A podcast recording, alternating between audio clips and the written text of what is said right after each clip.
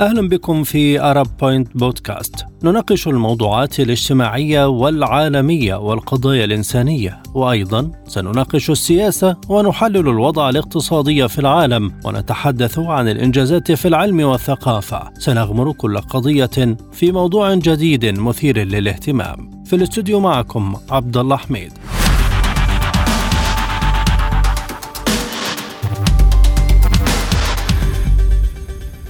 الدراما العربية في رمضان 2023 مختلفة بكل تفاصيلها ومحاورها تحاول استقطاب المزيد من الجمهور في ظل المتابعة الكبيرة وانتظار الموسم المفضل للناس. أفكار مختلفة تقدمها الأعمال الرمضانية في معظم أو مختلف الأعمال من حيث الكتابة أو الإخراج وحتى في اختيار الأبطال. الكوميدي والتاريخي والاجتماعي كلها على مائدة المشاهد ينتقي منها ما يحب لكن التحدي الأبرز الذي يواجه المنظومة هو من يستطيع الاستمرار في متابعة الأعمال دون انقطاع وهو ما يشير إليه من ضرورة الاهتمام بالكتابة ومعالجتها. الجمهور أعطى بعض النتائج مع بداية العرض مع ظهور أولى حلقات الأعمال في بعضها استمر في نتيجته والآخر تغير رأي المتابع مع تتابع الاحداث. إذا نلقي الضوء أكثر على الأعمال في موسم رمضان ومدى تأثيرها وأهدافها واختلافاتها مع ضيوفنا في هذه الحلقة.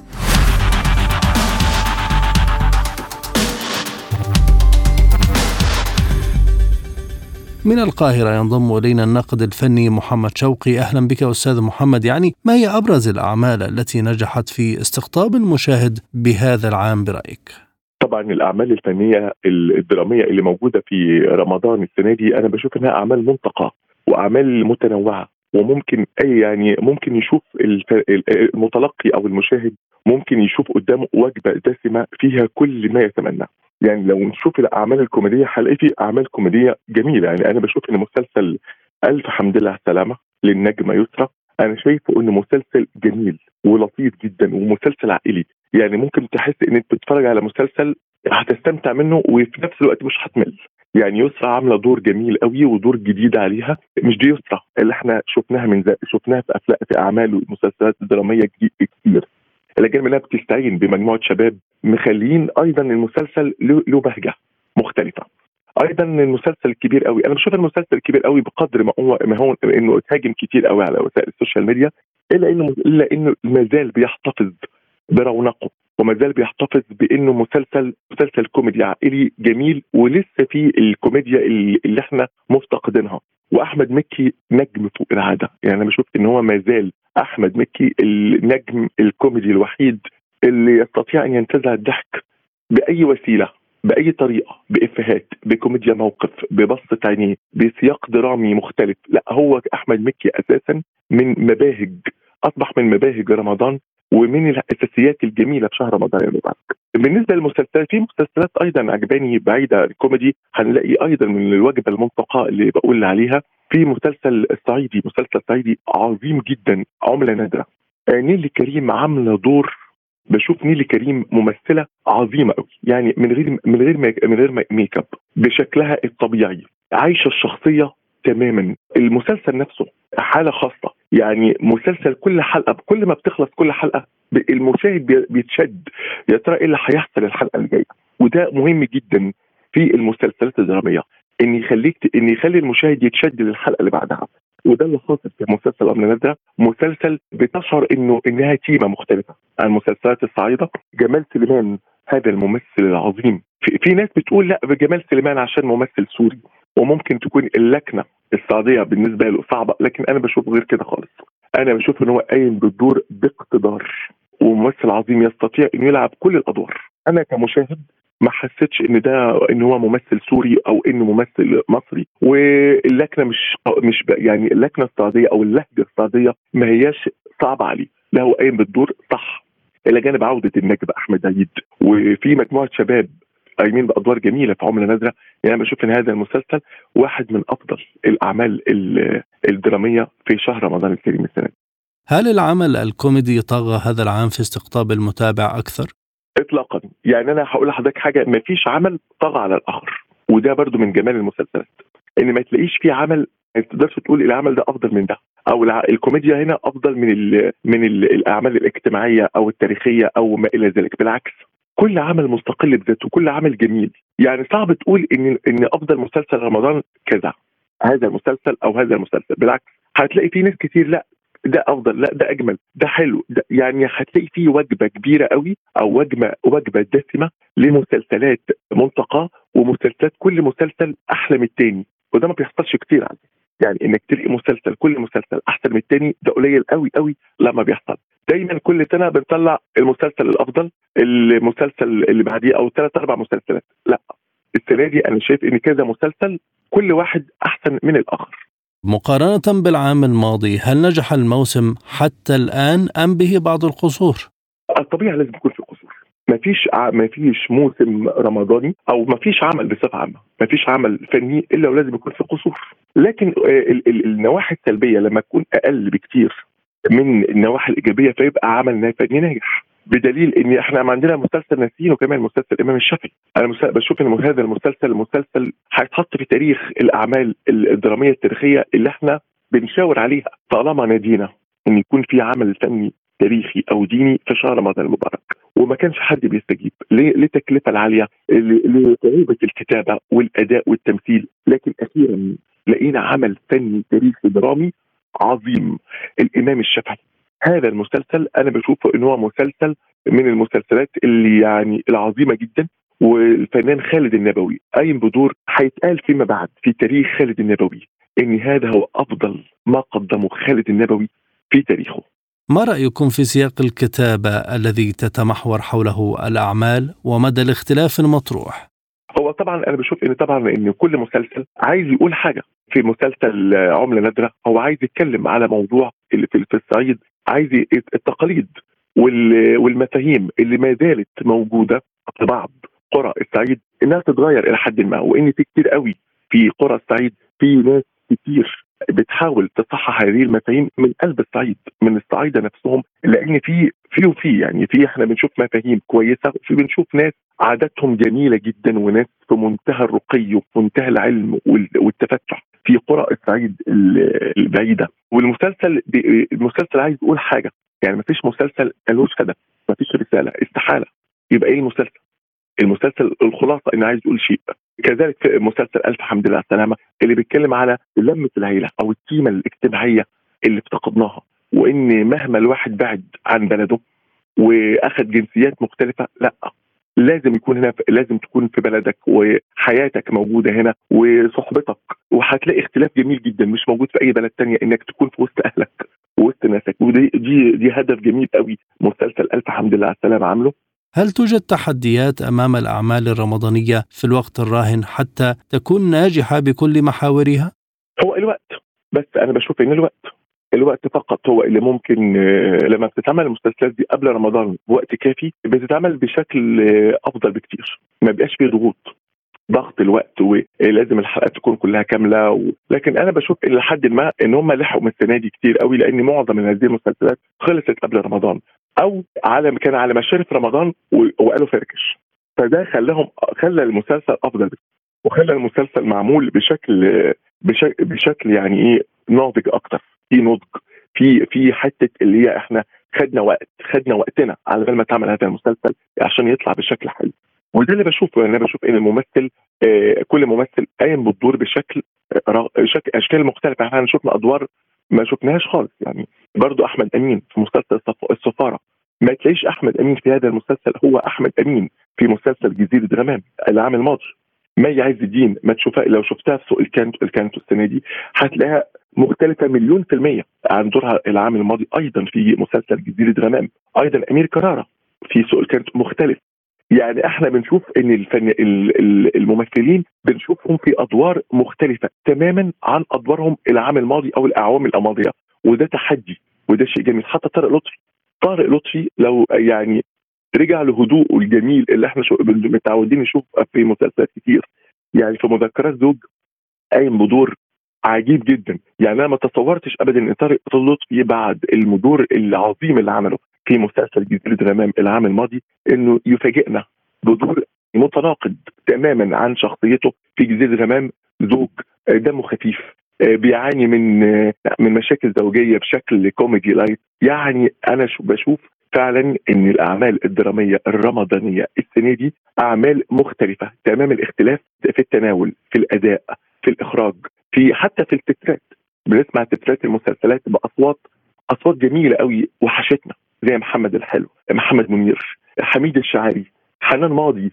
يعني إحنا بنسمع أصوات جميلة جدا قد إيه وحشونا وتربينا على أصواتهم في تترات مسلسلات رمضان القديمة. البطولة النسائية هل تنجح في ظل تواجد 14 بطولة مطلقة نسائية؟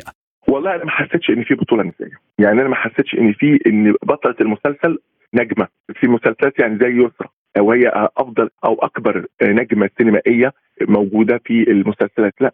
أنا حاسس ان عمل جماعي وحاسس إن يسرى مش من الجلدة للجلد زي ما بيقولوا بالعكس دي مدية مساحات كتير قوي قوي قوي لمحمد ثروت وشيماء آه شيماء سيس وادم الشرقاوي وميامي السيد ومصطفى عنبة. لا لا خالص. يعني ما تحسش إن يسرى هذه هذه النجمة الكبيرة ذات التاريخ الفني الحافل إنها هي اللي مسيطرة على هذا المسلسل وإن الثلاث ارباع مشاهد المسلسل المسلسل كله بتاع خالص. أيضا نيلي كريم نيلي كريم مع مع النجمة الكبيرة نيلي كريم بنشوف مباراة تمثيلية كبيرة بين كمال أبو ريا هذا النجم الكبير وبين جمال سليمان. بنشوف مباراة تمثيلية كتير من ال من ال من الوجوه الجديدة من فنانين كتير بعيد خالص عن نيلي كريم. يعني أيضا ما بنلاقيش البطولة النسائية أو النجمة نجمة العمل مستحوذة على هذا العمل لمجرد إنها النجمة.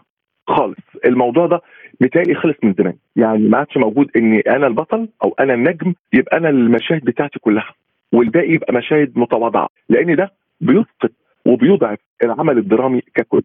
شكرا جزيلا لك الناقد الفني محمد شوقي كنت معنا من القاهرة.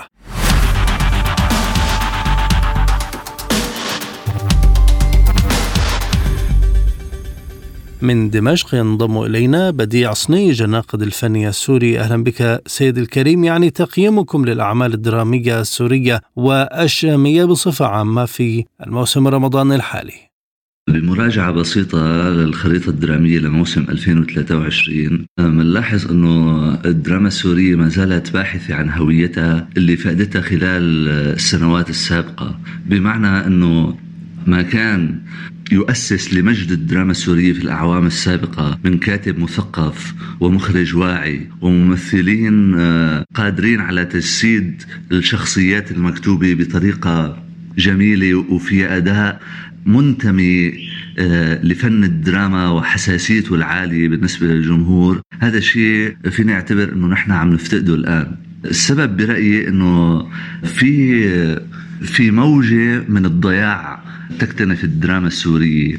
سببها الأول طبعا هو الأسباب الإنتاجية. مثل ما بنعرف أنه ما في دراما تخرج إلى النور بدون موافقة شركات الإنتاج والقنوات العارضة. بمعنى أنه هي الشركات الإنتاج للأسف هي لم تعد صاحبة رسالة بالأساس.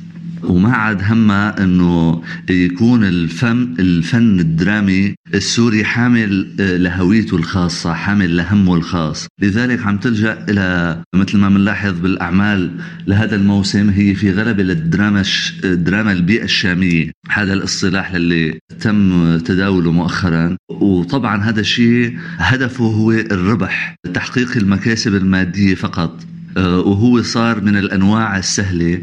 وللأسف إنه ما عم يكون في هي الخصوصية رغم إنه المشاهد عموما بيتوقع إنه هي هي الشام لو كانت بتواريخ قديمة. لكن هي عبارة عن فانتازيا لها علاقة باسم دمشق فقط للترويج لها وليس أكثر من ذلك. ما هي أبرز الأعمال التي يعول عليها في تقديم مضمون مختلف هذا العام؟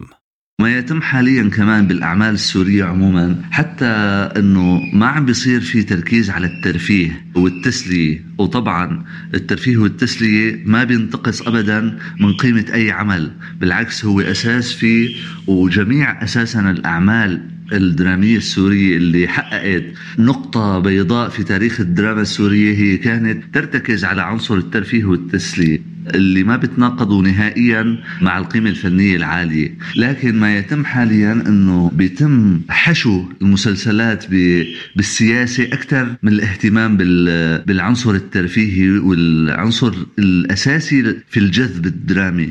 لذلك ما يؤسفنا كمان هذا الموسم أنه اللي صنع قلق الدراما سابقا هي الأعمال الاجتماعية بالدرجة الأولى إضافة إلى بعض الأعمال اللي غاصت بالتاريخ لكن التاريخ القريب اللي ما زالت آثاره ماثلة حتى الآن في وجدان الكثيرين. آه، لذلك لاحظنا أنه خلال هذا الموسم تم تأجيل أربع أعمال من الدراما الاجتماعية السورية آه، لأسباب عديدة منها عدم الانتهاء من التصوير لكن الأهم كان هو التأجيل بسبب بعض الأمور الرقابية بمعنى أنه نحن عم نلاحظ أنه بس يكون في عمل درامي حقيقي مشغول باسم كاتب أثبت وجوده سابقا مع مخرج عنده وعي. بتجي الرقابة بتأدي لإيقاف هذا العمل أو ذاك. فهون الدراما عم تخسر جزء من نقاط القوة تبعها. هل الأعمال المشتركة نجحت من خلال الدمج بين النجوم في المنافسة؟ الأعمال آه، المشتركة اللي عم بتصير. برأيي هي شيء عم بيلجأ له صناع الدراما آه، بغية التسويق. أكثر منه آه، تكون الحتوتة الدرامية تقتضي أنه يكون في مثلا شخصيات من بلدان عربية مختلفة. هذا العام في مسلسل مشترك بتوقع قدر يحقق آه، مصداقية لدى الجمهور هو النار بالنار. نتيجة إنه الكاتب عم بيحكي عن العلاقات السورية اللبنانية الكاتب رامي كوسا. وهذا يعني عم بيحكي عليها ليست من منطلق إنه ضرورة وجود شخص آه، بطل سوري نجم بمقابله نجمة لبنانية. لا هون تم عكس الآية. يعني في البطلة آه، سورية البطل لبناني بعيدا عن هي الصورة الغير صادقة للعلاقات الدرامية إذا فينا نقول بين أي بلدين. الدراما السورية أثبتت تواجدها خلال الفترة السابقة. ما هي مقومات العمل الفني السوري التي يرتكز عليها في المنافسة؟ برجع بأكد أنه ينبغي أن يكون هناك مشروع درامي متكامل. يكون في الكاتب السيناريو هو شخص مثقف واعي على علاقة مع الواقع بدل ما تم اصطلاحا في السنوات الأخيرة أنه يكون هناك مستكتب درامي يعني تقوم الشركة بطرح أفكار عليه وهو مجرد يعني وسيلة للكتابة. وينبغي أن يكون هناك مخرج ذو وعي فني كبير. وعي لا علاقة له فقط بحركات الكاميرا وتقطيع المشاهد يعني هو ليس فقط مخرج منفذ وإنما صاحب رؤية قادر على انتشال هذا النص من الورق وتحويله إلى صورة ذات معنى ذات مغزى.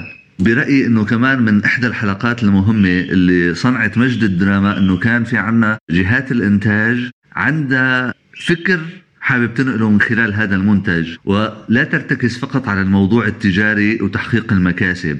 لذلك فيني أقول إنه بالمحصلة إنه الدراما السورية حاليا عم تسعى لاستعادة قلقها لكن الصناع الحقيقيين لها آه، حاليا ما موجودين، الصناعة الثقافية الدرامية حاليا هي بأيدي أناس غير مثقفين. والشيء الغريب إنه حاليا هذا عم بيساهم بتشكيل وعي جماعي شئنا أم أبينا من خلال هاي الأعمال الفنية لكن للأسف اللي عم بيقوم عليها هن مو بمحلهم مو هن القادرين على تحقيق هاي النهضة لأنه أي نهضة ستقوم بها الدراما السورية بشكل حقيقي ينبغي أن تكون قائمة على فكر درامي حقيقي، على مشروع درامي يعني يستشف الواقع ويطرح أفكاره من خلاله.